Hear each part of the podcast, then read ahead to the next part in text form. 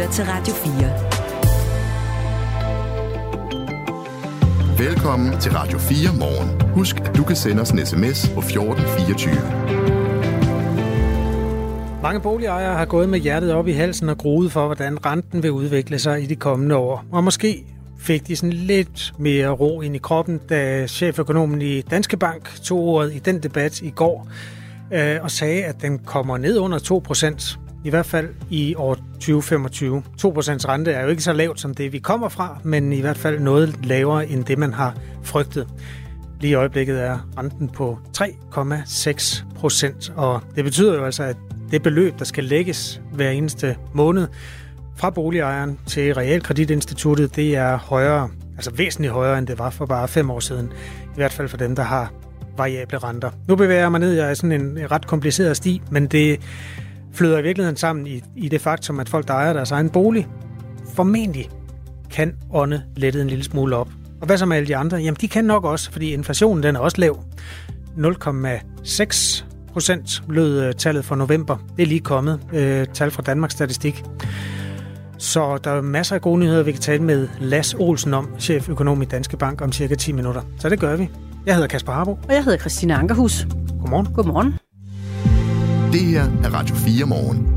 Og det er ikke så lige til, når man som øh, bevidst forbruger gerne vil øh, købe sig et juletræ, der tager højde for øh, klima og bæredygtighed, og øh, for miljøet måske også endda. Faktisk så kan man på internettet læse øh, modstridende information om, hvad der er det mest bæredygtige og klimavenlige valg. På den ene side, der finder man Forbrugerrådet Tænk, der mener, at det allermest bæredygtige ville være, hvis vi helt undlader at købe et juletræ i år. Så lyder det fra Vagn Jelsø, der er chefkonsulent ved Forbrugerrådet Tænk. Allerbedst ville det selvfølgelig være helt at holde sig fra at købe et juletræ, øh, men det vil de fleste af os nok gerne have. Men så øh, kunne man jo også lige vende blikket mod brancheforeningen Danske Juletræer.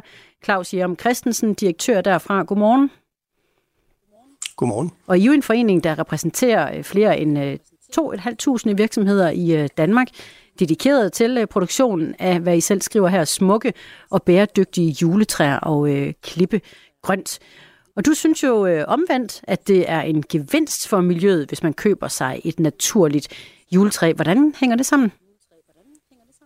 Jamen, det hænger sådan sammen, at det er jo en debat, der har været præget meget af følelser, og der har vi jo så valgt at få lavet sådan en livscyklusanalyse her øh, for et par år siden, til at simpelthen at belyse effekten af, hvor meget eller lidt bæredygtigt et uh, naturligt produceret træ er. Og hvis vi snakker klima, så er det faktisk en gevinst for klimaet. Det fjerner, hver træ fjerner ca. 600 gram CO2-ekvivalenter.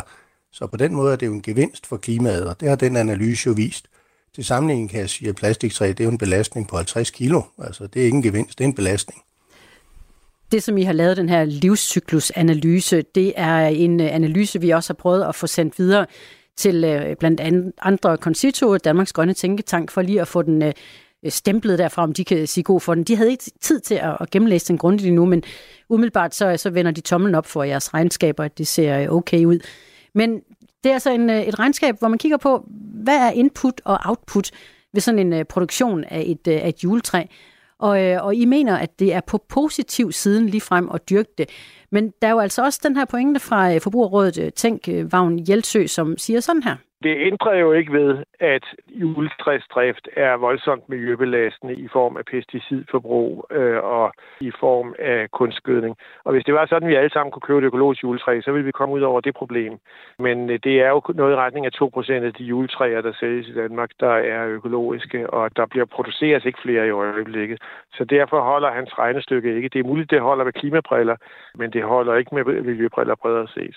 Så miljøbrillerne, det er altså der, hvor Vagn Jelsø han kigger også på, hvad det er, der siver ned i jorden omkring træerne. Hvordan øh, forholder du dig til, hvad han siger her? Jamen, det er ganske enkelt ikke rigtigt. Det er jo taget med i livscyklusanalysen. Det er rigtigt på klimasiden. Claus, du skal lige komme lidt tættere på din telefon. Du er meget langt væk nu. Jeg siger, at øh, på, på, klima, altså på øh, klimasiden, der, der er det økologiske træ en lille smule ringere end et uh, konventionelt træ. Men uh, når vi snakker uh, de her pesticider og gødning og så videre, så er det jo taget med i livscyklusanalysen. Det er regnet ind i forhold til, at man uh, også vurderer, hvad det betyder. Og der er ikke noget, der siver ned i Danmark, fordi sådan nogle pesticider, de bliver forbudt. Og på gødningssiden, der kan man sige, der har vi jo strenge normer for, hvor meget man må bruge, og de er lave, kan jeg godt sige, til juletræer i forhold til øvrig landbrug, som jo er den alternative anvendelse på de arealer, vi dyrker juletræer på. Men ikke desto mindre, så øh, har vi jo også talt med øh, Vild med Vilje. Det er en forening eller en bevægelse for alle, der vil gøre en konkret og lokal forskel for at gøre naturen vildere og rigere og mere mangfoldig. Og, øh, og derfra, der siger foreningsformand Philip Han Petersen. Det er jo hyggeligt med, med juletræer, det er hyggeligt med traditioner osv., men man må også erkende den her øh, træng til at få et meget øh, symmetrisk træ ind i stuen øh, hvert år, jamen det er noget, der kræver en, en ret pladskrævende produktion, og også en produktion, som enten bruger en del øh, pesticider osv., eller hvis det er økologisk, måske endda svovl for at holde skadedyr og andet væk fra, fra træerne, ikke, når de vokser op. Og øh, det, der kræver meget plads i landskabet, det koster natur. Eller plads til noget, der så ellers kunne have været fødevareproduktion, og måske havde været mere vigtigt.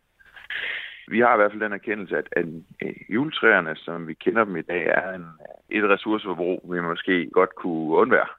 Claus Jeramme Christensen, direktør i brancheforeningen Danske Juletræer. De er ude efter jer, jer der producerer juletræer, så nu er det også, øh, fordi I bruger for meget plads, og I øh, spreder pesticider, og måske også svovl endda.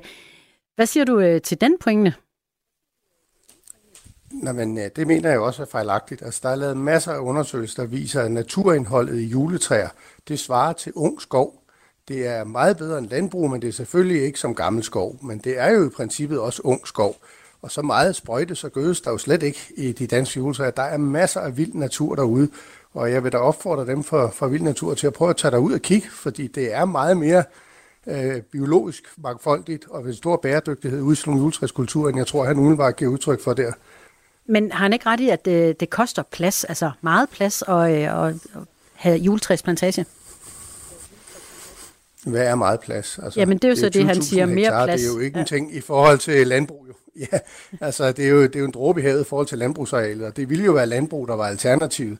Og der kan man sige, der er i hvert fald et mindre naturindhold på lange stræk, og en langt større pesticidbelastning og en langt større gødningsinput, end der er på juletræsproduktion. Det er Claus Jerm Christensen, der er medarbejdsdirektør i brancheforeningen Danske Juletræer, og jeg beklager til lytterne, at der er lidt øh, udsvingninger i din lyd, Claus. Nogle gange så hører vi dig meget tydeligt, og nogle gange hører vi dig ikke særlig tidligt, tydeligt. Men vi, øh, vi prøver i hvert fald at holde øh, forbindelsen til dig.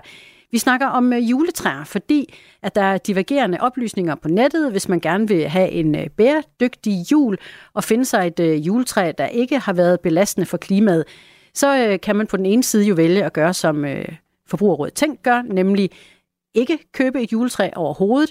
Man kan også, ja, ja, Vagn Hjeltsø skulle vist have et juletræ, så vidt Ja, han skulle have det, men han siger da, at man kunne også vælge den løsning. Trods ja, nogle andre kunne lade være med at købe ja, det. Ja, han køber det selv. ja. Det er fuldstændig brænd. Og, øh, og ellers så øh, kunne man jo øh, gøre som en... Øh, nu skal jeg lige finde, vi har nemlig Jamen, også... Laura, den har jeg. Ja, SMS'en fra ja, Laura. Hun præcis. skriver, glemmer I ikke at nævne muligheden for at tage et mindre træ ind med rod ja. i en spand, og så sætte det tilbage efter jul igen. Det er jo set før, skriver Laura. Claus Jerm Christensen, øh, underdirektør i Brancheforeningen Danske Juletræer. Skulle vi ikke gøre det så måske? Jo, og der skal man bare huske, der er to slags træer i potte. Der er træer, der er groet på marken og gravet op til lejligheden og sat i en potte. De har ikke en kinamands chance for at bruge det udtryk for at overleve efter jul. Så er der træer, der har groet hele deres liv i en potte. Det er sådan et planteskoleprodukt. Det er typisk lidt dyrere, og med den rette behandling kan man sagtens plante sådan et ud efter jul. Problemet er, når alle rødderne skal være inde i potten, så er der grænse for, hvor store sådan nogle træer kan blive. De bliver typisk ikke over en meter 60, og ellers så bliver baljen jo så tung, at man ikke kan bære den. Og så skal man så jagtage, at øh, det skal have vand, når det er inde, når man skal sætte det ud, så skal det gradvist tilvendes til udetemperatur, fordi træet er jo i dvale, når det kommer ind. Og når man så sætter det ind i stuen, så begynder livsprocesserne i gang. Og så skal man bare huske, når man sætter det tilbage i naturen, så skal det gradvist vendes til, det nu er blevet koldere. Så det er en mulighed, helt bestemt. Vi har også øh, fået et bud fra øh, foreningen eller bevægelsen Vild med Vilje, der har øh, også et forslag. Rundt omkring på vores hedearealer, og vores klitheder og så videre, jamen der har vi faktisk en udfordring med eksotiske nåletræer, der breder sig og øh, optræder som invasive arter og kan udgøre et problem for vores øh, vilde natur i dag. Og der kunne øh, folk, der gerne vil have træ ind i stuen, jo gøre en forskel ved faktisk at være med til at, at fælde de små træer og tage dem ind og benytte dem som, øh, som juletræ i stedet for. Det kunne være sådan noget som bjergfyr eller sitkagran, som kan udgøre et problem derude. Ja, det tjener I jo ikke penge på, Claus Hjem Christensen. Det ved jeg godt, brancheforeningen Danske Juletræer. Men hvad synes du om uh, ideen sådan på den klimavenlige uh, konto? Ja, altså nu er det jo nogle træer, som uh, for sig Se, så er jeg bange for, at Claus Hjem, han uh, forsvandt helt fra linjen der. Nogle gange så er du der, Claus, og nogle gange er du der ikke. Jeg tror, vi uh, prøver... Princippet at... jo, men uh, det er jo... Ja, Ja, undskyld. Nu, kan, kan I høre mig? Ja, men ved du, nu tror jeg bare, der er en alt, alt for stor forsinkelse på øh, linjen til Claus Hjem Christensen. Vi øh, prøver at ringe dig op, Claus, og så kunne vi jo i mellemtiden lige prøve at høre en gang her. Forbrugerrådet øh, Tænk, de øh, anbefaler nemlig et helt bestemt juletræ, hvis det er, man vil tænke klima og miljø ind i sit valg, og altså ikke dropper juletræet. Chefkonsulent Magne Jelsø, han køber selv juletræ, og han siger, det bedste juletræ, man kan købe set med øh, klima- og miljøbriller, det er et, man køber lokalt, og som er en, øh, en lille økologisk rødgran. Lokalt, og så øh, lille økologisk øh, rødgran. Øh, Claus Hjerm Christensen, er vi heldige, at vi har en forbindelse. Jeg kigger på dig, Kasper. Fordi ja, det har vi faktisk øh, lige præcis nu. Hej Claus. Velkommen til igen. Hej. Ja. Jo, tak skal du have. Vi fik lige en anbefaling fra øh, Vagn Hjeltsø, en øh, lille båndet optagelse, hvor han siger, at hvis det øh, overhovedet skal være, at vi køber et juletræ, så klimavenligt som muligt, så skal det være handlet lokalt. Og så, og så skal det være en øh, rød græn også, og så skal det være økologisk. Kan I øh, enes på den? Nej, men altså jeg vil jo sige, hvis det skal være klimavenligt, så er rødgranen, den har ikke bygget så meget CO2 op, som en nordmandsgran har på den samme tid. Så, så den er ikke lige så klimavenlig. Det økologiske træ er også et kende mindre klimavenligt end det konventionelle. Men altså, rødgran, det kan jo være det træ, som nogen vælger af udseendemæssige årsager, og det synes jeg, det kan jeg sagtens forlige mig med. Og så dufter det ovenkøbet også af jul, har vi også lært her i øh, løbet af morgenen, altså rødgranen. Ja. Hvilket træ foretrækker du? Jeg tager et nordmandsgræn. Du tager et nordmandsgræn, fordi det er pænest? Pænest, og jeg ved, hvor lidt input der har været af det ene og det andet, så det har jeg god samvittighed med at holde øh, sådan en jul med et naturligt dansk juletræ. Claus Hjem Christensen, øh, direktør i øh, brancheforeningen Danske Juletræer. Der er jo fra flere fronter, at der bliver skudt imod jer, altså at I er ikke bæredygtige nok i juletræsbranchen, og I siger, at det er stik modsatte, og I har regnet på det også det her med, at øh, man står som forbruger i sidste ende, hvem skal vi ja, ligesom lægge vores øh, tillid til? Altså, hvordan finder vi et klimavenligt juletræ? Jeg synes, I skal høre på, hvad vi siger i Danske Juletræer, for vi har nemlig fakta i form af en LCA-analyse. Det er der ikke nogen af de andre, der har. De har en fornemmelse af, at det er mere rigtigt at gøre det på den anden måde. Men vi har ret regnet på det. Og der må man bare sige, der er det altså klimavenligt at købe et naturligt dansk juletræ, også et, der er konventionelt dyrket. Kan man spørge sin juletræspusher, om, om det er et klimavenligt træ, man står overfor?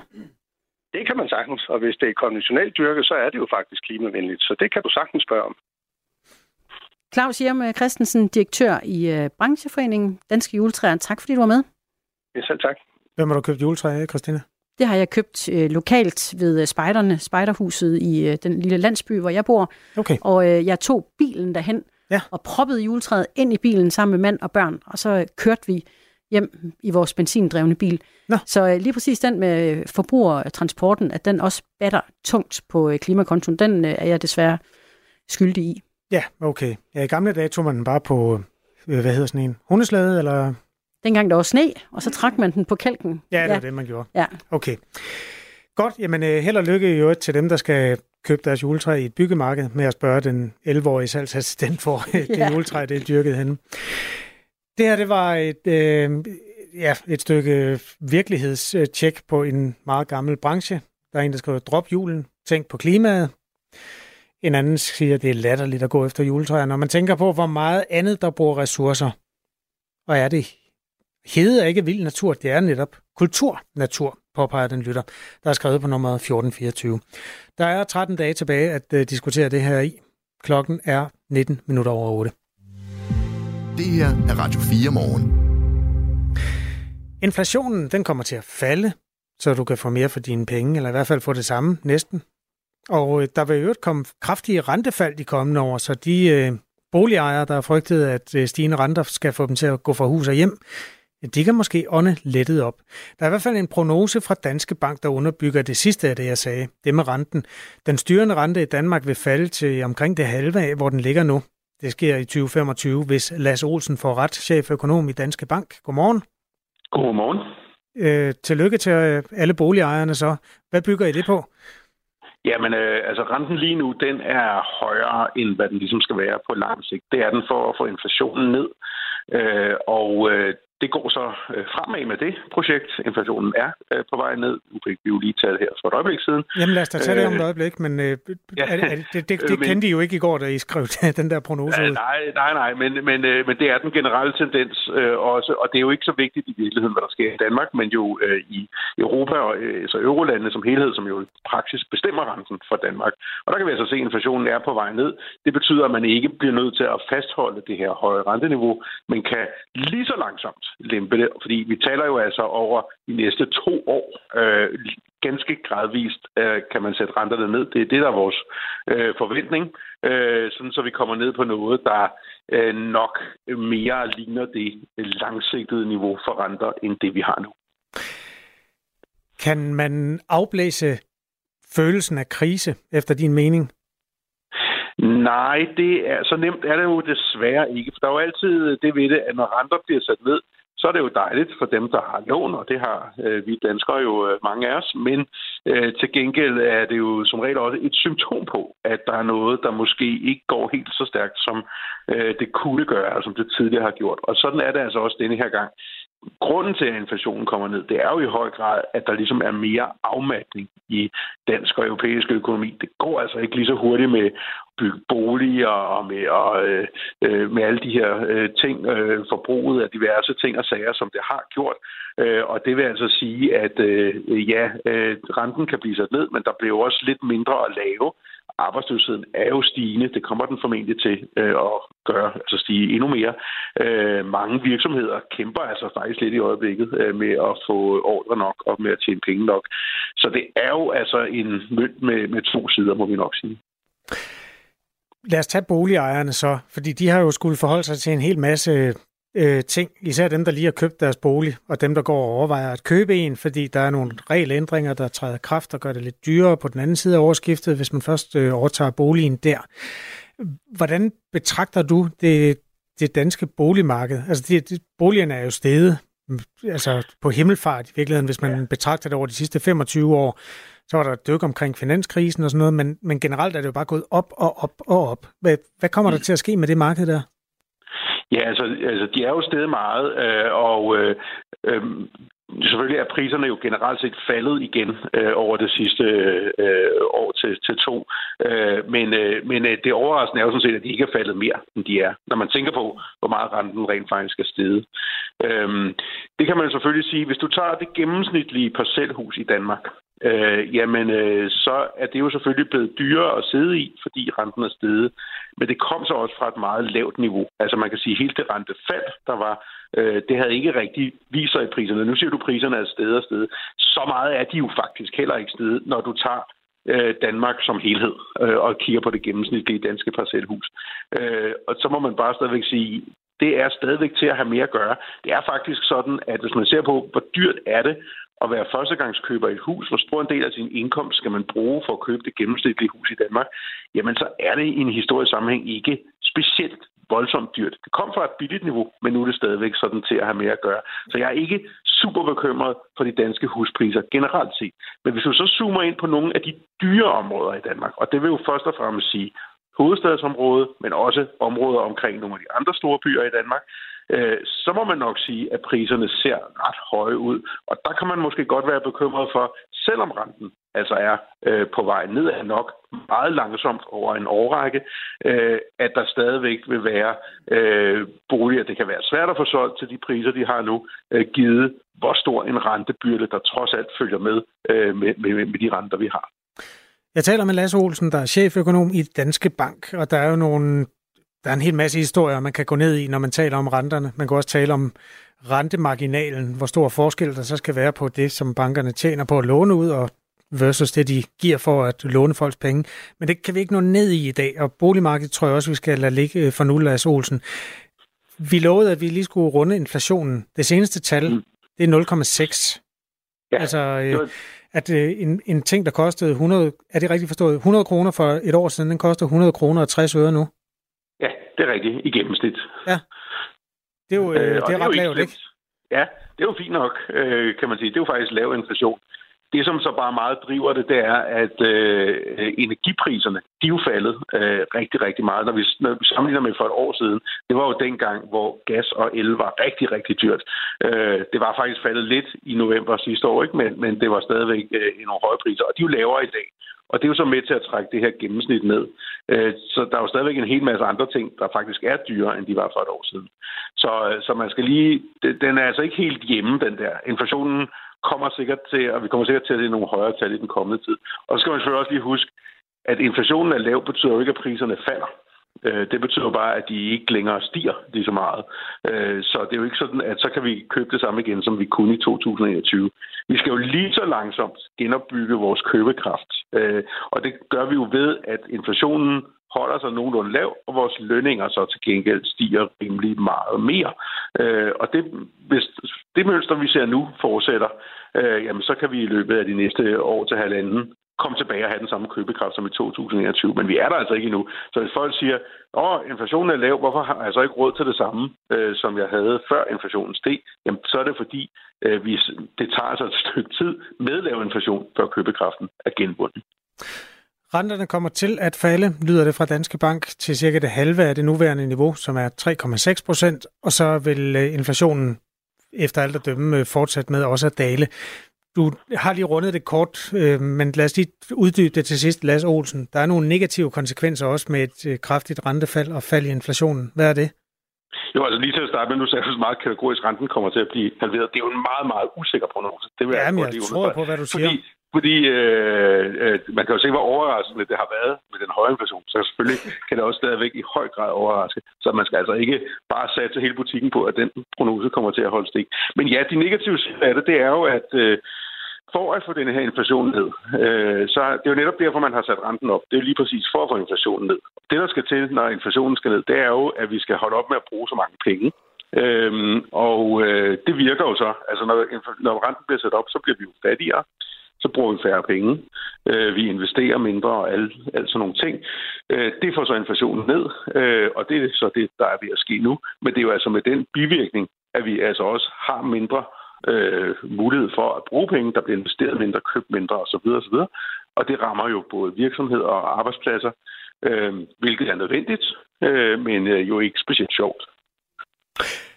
Godt, øh, Lars Olsen, så med den disclaimer, at vi ikke skal tage den fuldstændig for gode varer, så kan man, kan man sige, at du håber, at renten falder? Eller hvordan formulerer du det? Øh, ja, ja, fordi øh, hvis jeg får ret i, i, hvis vi får ret øh, i denne her prognose, så, så er det sådan set øh, næsten det, det bedste, der, der kan ske. Fordi så er det kun en mild mm. afmatning og en langsom øh, rentefald. Hvis okay. Der kan jo godt ske det, at afmatningen bliver værre, så falder renten hurtigere. Det er jo dejligt, hvis man har masser af gæld, men det er jo ikke særlig dejligt for økonomien, øh, og heller ikke for dem, der i så fald bliver arbejdsløse.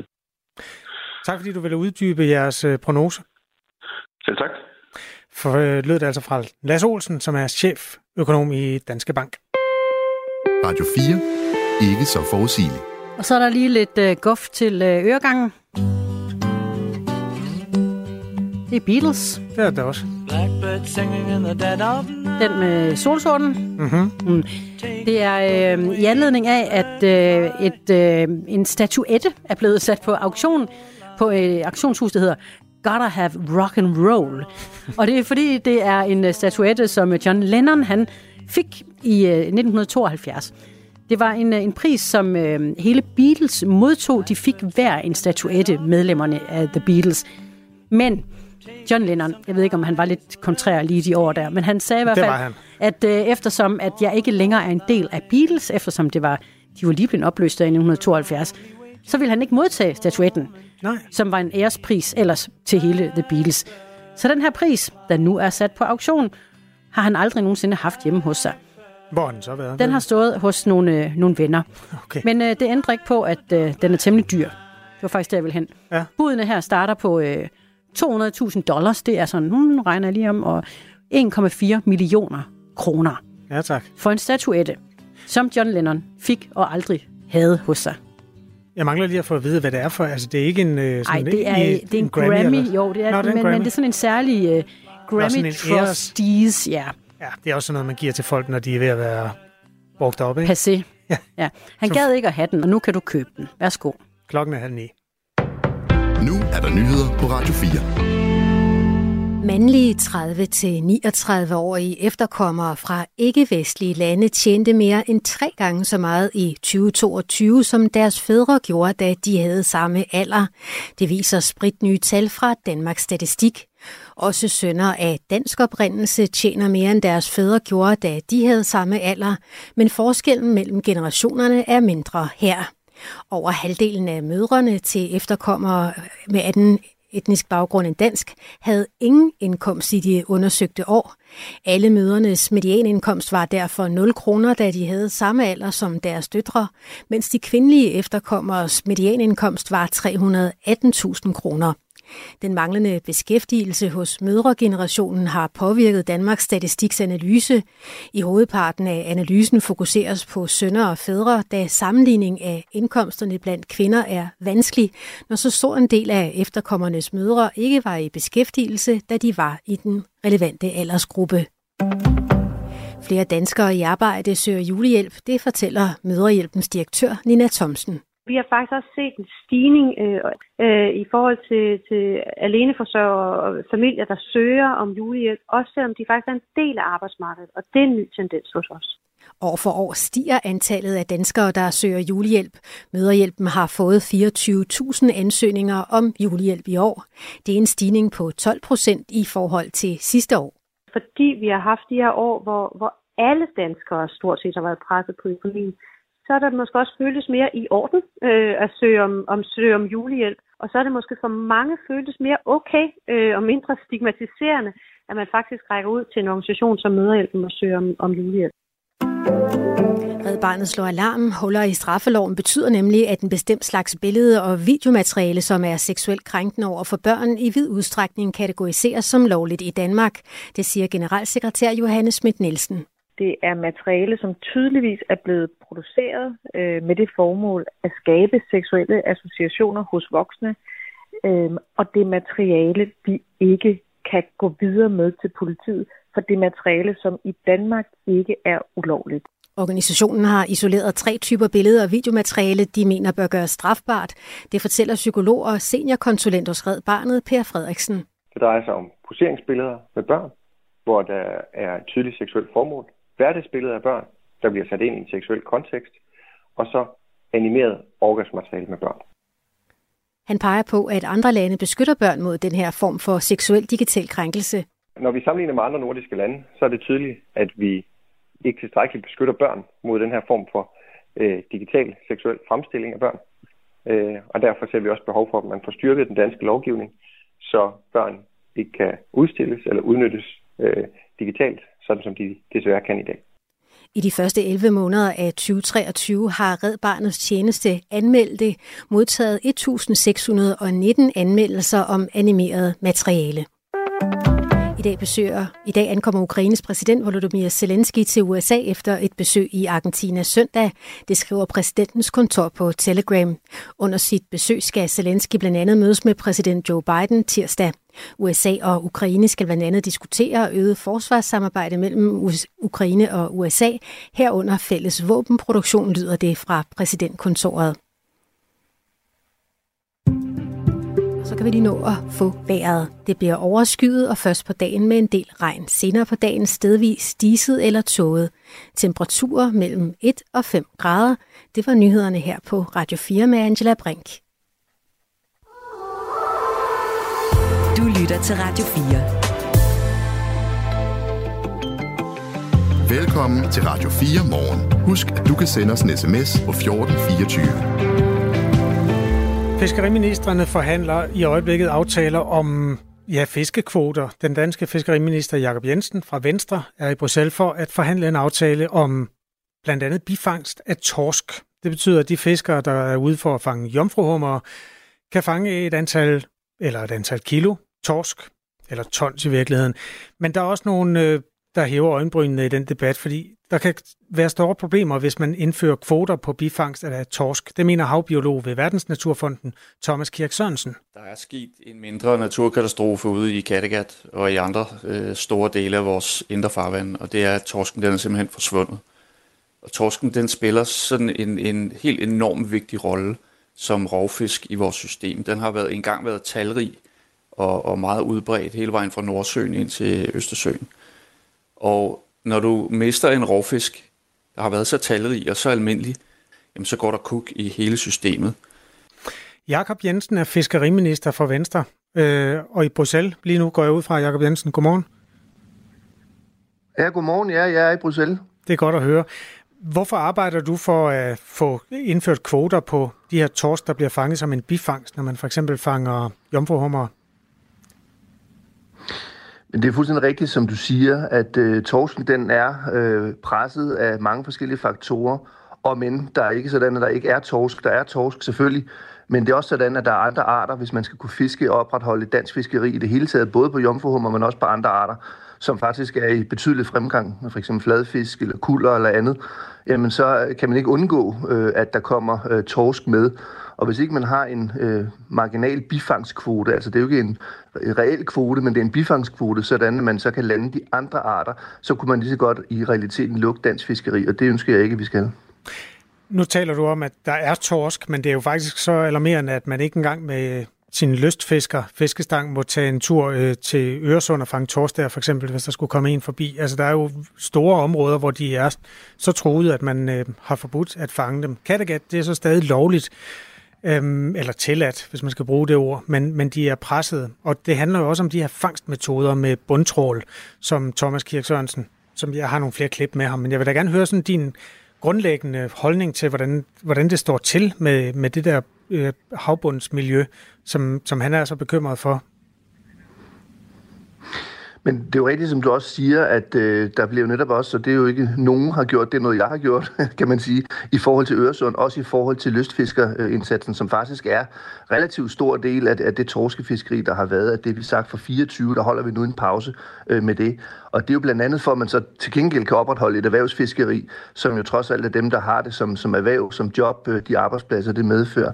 Så derfor handler det her jo om, at vi finder de rigtige balancer, så der både er plads til et fiskeri, at vi også fortsat øh, har et, øh, en beskyttelse af torsken, øh, og dermed også i forhold til det miljø, som også der bliver sagt for Verdensturfonden, som jo selvfølgelig er afgørende, at vi, vi, vi har øje for. Det handler også om i øvrigt, hvad det er, og for at svare på dit spørgsmål her i anden omgang, hvad er det så for nogle redskabsvalg, man bruger?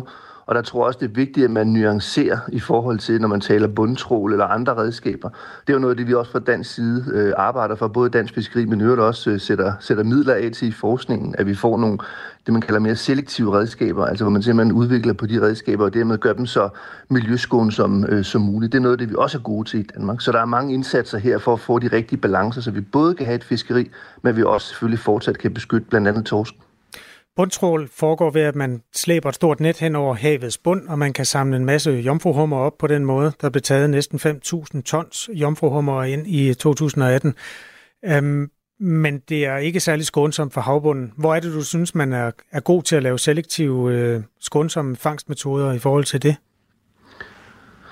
Jamen noget af det handler om, hvordan udvikling, der sker øh, også i Danmark, eller ikke mindst i Danmark, i forhold til udvikling af redskabsvalg. Så det netop ikke handler om, som nogen har et billede for, som det også sker med blandt andet de her bumtrål, ikke bund, men bumtrål, som man typisk Belgien eller Holland, der kommer med, som vi i hvert fald fra dansk side arbejder for, at skal forbydes. Øh, men, men altså, vi også kigger på, hvad er det for nogle arealer, man så kan fiske de her, øh, eksempelvis jomfruhummer i. Vi har jo lavet en havplan, hvor jo et hele Folketinget står bag her før sommerferien, hvor vi også øh, går ind og udpeger områder, som skal være både beskyttet og strengt beskyttet, eksempelvis. Øh, så, så det er jo nogle af de steder, hvor vi går ind og siger, hvorhen er det, der er områder, hvor man ikke skal kunne lave det her fiskeri, og hvorhen er det, man så fortsat kan fiske, men også med stadig mere øh, selektive redskaber. Så, så alt det her handler jo om, at vi skal have en balance i, at vi kan fortsat have et fiskeri med de aktiviteter, den kultur, de arbejdspladser, men selvfølgelig også hele tiden udvikle på fiskeriet, sådan at vi også kan beskytte de arter, som er øh, udsatte. Til gengæld, at man fortsat kan fiske på de arter, eksempelvis kulder, det kunne være fladfisk, det kunne være andet, som faktisk har det øh, temmelig godt. Jeg taler med Jakob Jensen, der er venstremand og fiskeriminister, og i Bruxelles netop nu for at forhandle. Vi taler om to, så at sige, to truede fænomener, altså torsken som art i Kattegat, og så bunden af Kattegat. Øhm, Thomas Kirk Sørensen fra Verdensnaturfonden, han øh, mener, at havbunden nærmest er ødelagt? Det er dårligt nok øh, natur længere. Det er et stort produktionsområde, hvor man, man, øh, man øh, fanger faktisk den eneste rovfisk, som kan påvirke hummerbestanden. Så mens torsken den bare daler ned i, i et sort hul, så øh, er der så unaturligt mange jomfruhummer ude i Kattegat. Det, det er slet ikke naturligt. Så hvis man er jomfruhummerfisker, så er det jo dejligt, fordi så er der jo rigtig, rigtig mange jomfruhummer. Så mange, de ikke engang kan fange deres kvote. Til gengæld, øh, set ud fra et naturperspektiv, så er det faktisk et rigtig, rigtig dårligt tegn, at der er så mange jomfruhummer. Jakob Jensen, han synes nærmest, det er blevet sådan en, en produktionsplads, i stedet for at være et stykke natur. Hvordan forholder du dig til den kritik? Nå, men jeg lytter da selvfølgelig til kritik øh, altid, og også i forhold til det, som øh, blandt andet Verdens Naturfonden og andre, som arbejder med de her ting, absolut. Jeg lytter også til, hvad fiskerne de oplever derude, og hvordan de fisker, og hvordan de øvrigt udvikler de redskaber og metoder, som de bruger. Eksempelvis har vi i Kattegat har vi et projekt kørende gennem et stykke tid nu, hvor, hvor man har haft kamera på. Det har også været meget udskilt fra fiskernes side, hvor man simpelthen kan sidde og se direkte dokumenteret, hvad er det så for noget fisk, der kommer op sådan at vi undgår eksempelvis de her udsmid, altså de små arter, som man så smider ud igen, som bare ligger og dør i vandet. Det er jo noget, som er helt unikt i Danmark, som øh, vi også har fået ros for, og også noget af det, som man har noteret sig her i EU, mm. i forhold til, at vi eksempelvis kan få en bifangskvote på torsk. Altså man så siger, jamen det kunne også være dem, som eksempelvis fremadrettet i en frivillig ordning tager kamera på, Ja. Og så siger, jamen hvis man har det, jamen, så kan man stadigvæk fange torsk, eksempelvis. Så der er masser af muligheder, hvor vi stadigvæk kan holde de rigtige balancer, og det skal vi.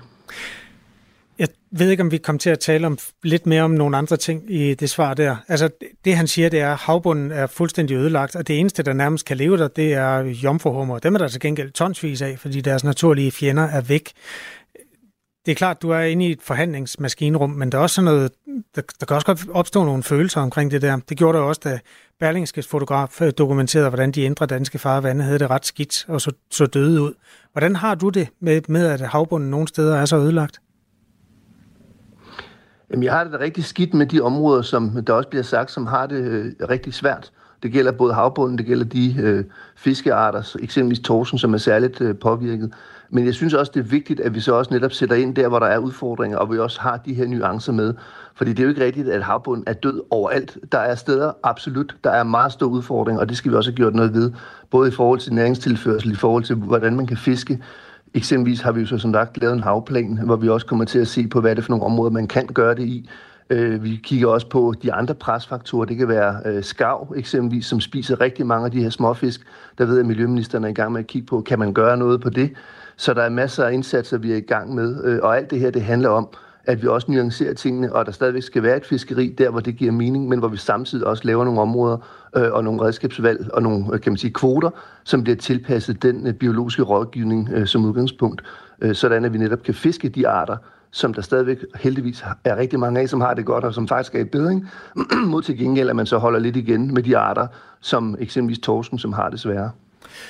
Det her det er en øh, ikke debat, fordi nu har vi ikke øh, Thomas Kjærk Sørensen med, men det er i hvert fald et, et interview med Jakob Jensen, der er fiskeriminister, og så Thomas øh, Kirk Sørensen, der ytrer sig lidt i nogle kortere båndede øh, pip. Øh, lad os lige høre et til. Han synes ikke, at man gør nok for at beskytte torsken i Kattegat. Jeg kan ikke se, hvordan man beskytter torskebestanden ved at få en bifangskvote til travlfiskerne. I virkeligheden så offrer man torsken for, at, at travlfiskerne en, en ikke, et ikke særligt stort antal travlfiskere skal få lov til at fortsætte deres fiskeri. Det er jo sådan, at hvis de løber tør for torsk, så er de nødt til at indstille deres fiskeri. Så, så det er i virkeligheden, at man offrer torsken for, at, at, at, at jomfruhummertravlerne kan få lov til at fortsætte deres fiskeri. Jakob Jensen, hvordan er det, man beskytter torsken ved at give nogen lov til at fange den? Ja, men man beskytter torsen den andet ved, som jeg nævnte før, at man har øh, dokumentation for, hvad der bliver fanget. Og det er jo også noget af det, som eksempelvis DTU, Aqua og andre, der arbejder med det her, kan bruge i deres biologiske rådgivning for de kommende år. Simpelthen, at man meget tættere kan se, hvordan arterne de udvikler sig. Så det er jo en af de grunde til, at vi har lavet det her øh, øh, kameraprojekt, som i øvrigt fiskerne ikke bryder sig selv meget om, fordi de føler sig enormt overvåget, men hvor man til gengæld kan skabe nogle andre muligheder. Så det er en af måderne. En anden måde, det er jo så, som vi også nævnte i forhold til Øresund, om en torsk, at man så også holder igen der, øh, også i forhold til løsfiskeriet. Og at vi selvfølgelig også kigger på, hvad er det så for nogle øh, bifangskvoter. Altså det er jo ikke sådan, at vi stiller fuldstændig ublu krav og siger, at vi skal bare rydde torsken. Selvfølgelig gør vi ikke det. Nej, det men, men, men hvorfor er det, at det hjælper torsken, at man indfører bifangskvoter? Altså at man giver dem mulighed for at fange de torsk?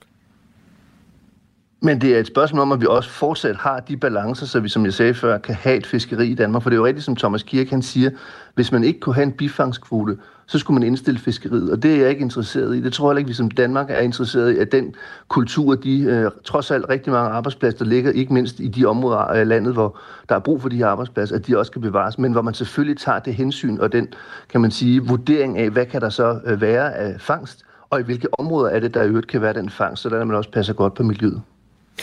Sådan lød det fra Jakob Jensen fra Bruxelles. Ja, du er ikke fra Bruxelles, men du var med fra Bruxelles i hvert fald. Øh, god dag. Jeg er i Bruxelles. Ja, det er det. ja, tak lige måde. Det er vi enige om.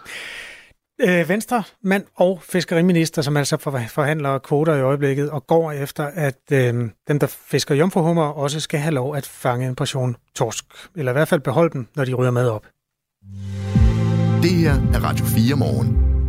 Ingen gisler kommer længere levende ud af Gazastriben, med mindre at Hamas får øh, sin krav opfyldt. Det meddelte den militante palæstinensiske bevægelse i går, ifølge nyhedsbyrået AFP. Og Hamas' hovedkrav er løsladelse af palæstinensiske fanger fra Israels fængsler. Så øh, med meddelelsen i går, der ser det ud til, at ingen af de resterende 137 gisler bliver øh, løsladt, med mindre kravet altså her bliver indfriet.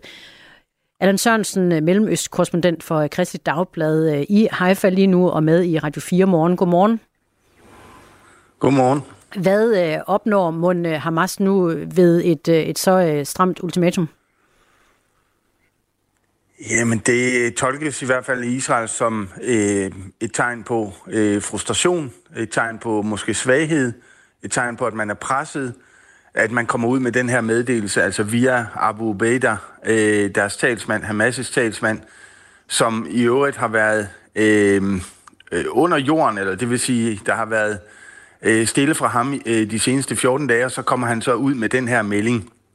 Men man ved ikke rigtig, hvad det betyder, altså fordi der ligger ikke noget forslag fra Hamas på bordet øh, om en eventuel øh, fangudveksling. Så det er egentlig, øh, altså det, det bliver set i Israel også som, som måske en trussel øh, og forestillinger om, hvad Hamas måske i hen ad vejen vil bruge de her gisler til. Altså om de vil øh, øh, henrette dem, om de vil lade dem sidde øh, omkring Hamas-ledelsen i Gaza, og så måske blive ramt til syvende og sidst. Det ved Israel simpelthen ikke. Hvor, øh, hvor, hvor, altså, ja, det her med, at du siger, at det er et tegn på, at de er, der er presset. Prøv at sige lidt mere om det. Hvordan kan man tolke det på den måde?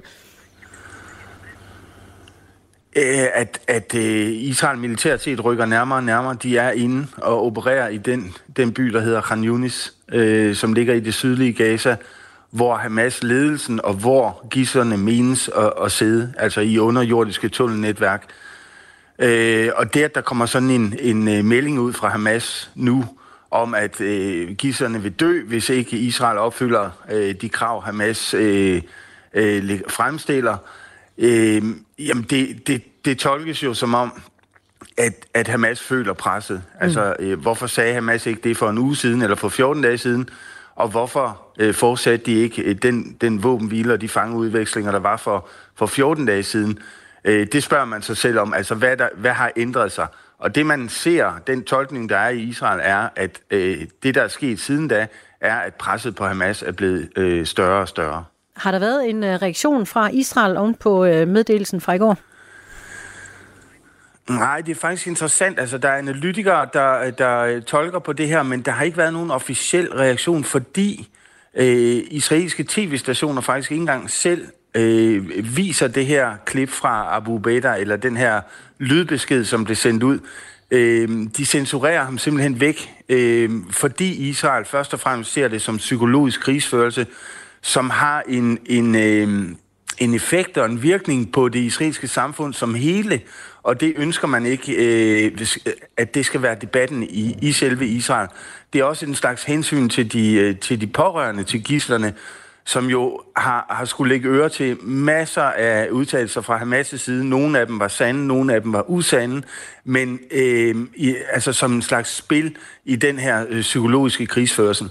Øh, så man, man, øh, øh altså man debatterer det ikke direkte, øh, selvom der så er nogle enkelte israelske analytikere, der, der selvfølgelig har opsnappet den her besked og tolker på den. Det er Allan Sørensen, der er med os, mellemøstkorrespondent for Kristi Dagblade, fordi Hamas i øh, går kom med den her udmelding om, at ingen gisler bliver løsladt nu, medmindre at Hamas får øh, opfyldt sit øh, krav, så sit hovedkrav, som er, at øh, palæstinensiske fanger skal løsgives fra øh, Israels fængsler. Hvor er øh, gislerne henne i øjeblikket? Ved vi det? Nej, det ved vi selvfølgelig ikke. Vi ved ikke, om de er samlet. Vi ved ikke, om de sidder i små grupper, eller mo- nogle af dem måske sidder helt alene. Øhm, altså, altså, de gisler, der er blevet frigivet, øh, der blev frigivet tidligere, der er jo mange forskellige øh, versioner. Altså, nogle af dem sad alene, nogle af dem sad i par, andre sad i grupper, og det må forventes, at, øh, at sådan er situationen stadigvæk. Men Israel, øh, tror jeg, er temmelig sikker på, det er i hvert fald det, øh, vi hører fra det israelske militær, at størstedelen af gislerne opholder sig i, i Khan Yunis, hvor der føres kampe nu. Altså Khan Yunis er omringet af, de isra- af den israelske her, og, og der er kampe inde i selve byen, inde i, inde i gaderne. Øh, og så er spørgsmålet jo, øh, om, om gislerne de sidder i de underjordiske tunnelsystemer under Khan Yunis i øjeblikket, ligesom man forventer fra Israels side, at, at øh, Hamas' ledelse, eller i hvert fald del af ledelsen, også gør. Allan Sørensen, vi har en lytter, der hedder Ahmed, der også interesserer sig meget for den her konflikt og spørger, hvad definerer egentlig et gissel? Fordi de fleste af de palæstinensiske fanger er unge under 18, som er blevet tilbageholdt uden rettergang. Per definition er de vel også gisler, spørger han. Øh, hvordan omgås man den sådan sproglige finesse, øh, der hvor du er? Jamen, det har, det har været tilbage. Altså, det, det, der er, det, der ligger til grund for, at vi bruger udtrykket gisler om, om de israelere, øh, Øh, der sidder i Gaza, er, at de blev taget og hentet ud af sengen, øh, og overhovedet ikke havde gjort noget som helst. Altså spædbørn helt ned i 10 måneders alderen, øh, og øh, altså forældre, søskende, øh, som ingenting havde gjort. De unge palæstinenser, der sidder i israelske fængsler, er øh, arresteret for øh, forseelser, øh, enten stenkast, eller øh, øh, det, der er værre end, end stenkast. Øh, og de bliver, det er rigtigt nok, som han også siger, at de bliver ikke altid stillet for en, en retssag. Og det kommer af, at, øh, at det er en militær domstol, der afgør deres, øh, der afgør deres skæbne. Og der er der øh, et stykke hen ad vejen, men ikke i alle tilfælde, men i nogle tilfælde, er der en, en, en er det temmelig svært at gennemskue, hvad de unge palæstinenser egentlig er dømt for, hvad de egentlig er arresteret for. Øh, mens i, i, altså set i det brede billede, der er langt de fleste palæstinenser, som sidder i israelske fængsler, og også de unge, enten er arresteret eller dømt for øh, forseelser, der har at gøre med, med sikkerhed, altså sikkerhedsforseelser. Og hvis vi lige øh, vender tilbage til de 137 gisler, som vi jo så kalder dem, israelere, der sidder i øh, under Hamas tilfangenskab til øh, i øjeblikket. Er øh, situationen omkring dem blevet mere kaotisk siden i går, altså siden vi fik den melding, der kom fra Hamas? Ja, det, det er den, og den er også blevet, altså den er i stigende grad siden våbenhvilen brød sammen, og, og gisseludvekslingerne også brød sammen, øh, så er, er gisselens situation simpelthen det, det største øh, emne i den israelske debat der er et enormt pres fra øh, de pårørende og, og faktisk fra store dele af befolkningen på den israelske regering for at få dem løsladt så hurtigt som muligt. Og det hænger sammen med dels, at de er livsfare, fordi Israel nu bomber videre, dels at vi hører flere og flere øh, fortællinger og beretninger om, om seksuelle overgreb inde i Gaza, altså seksuelle overgreb mod gisler, øh, både mænd og kvinder, øh, og alle mulige andre former for overgreb, Øh, også det, at de ikke får behandling, at de ikke får mad nok, osv. osv. Så der er sådan en, en øh, altså der er virkelig en udbredt stemning i Israel, øh, om at gislerne skal løslades så hurtigt som muligt, fordi hver dag, der går, kan koste nye menneskeliv.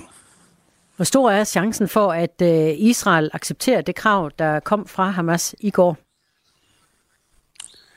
Jamen igen, jeg ved ikke, om der er et krav fra Hamas' side, og det er altså, øh, jeg tror, Israel vil være villig til at løslade alle palæstinenser fra de israelske fængsler øh, i morgen, hvis de vidste, at de kunne få alle 137 gisler øh, løsladt fra, fra Hamas' fangenskab. Men spørgsmålet er, om, om der eksisterer sådan en, en, øh, en pakkeløsning.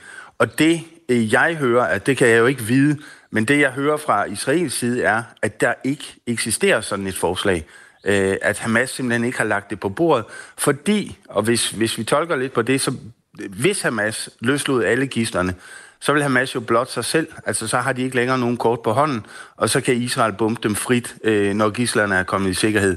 Så Hamas, tror jeg, spiller øh, på, på de israelske følelser, når de går ud og taler øh, om gidslerne, også den her gang.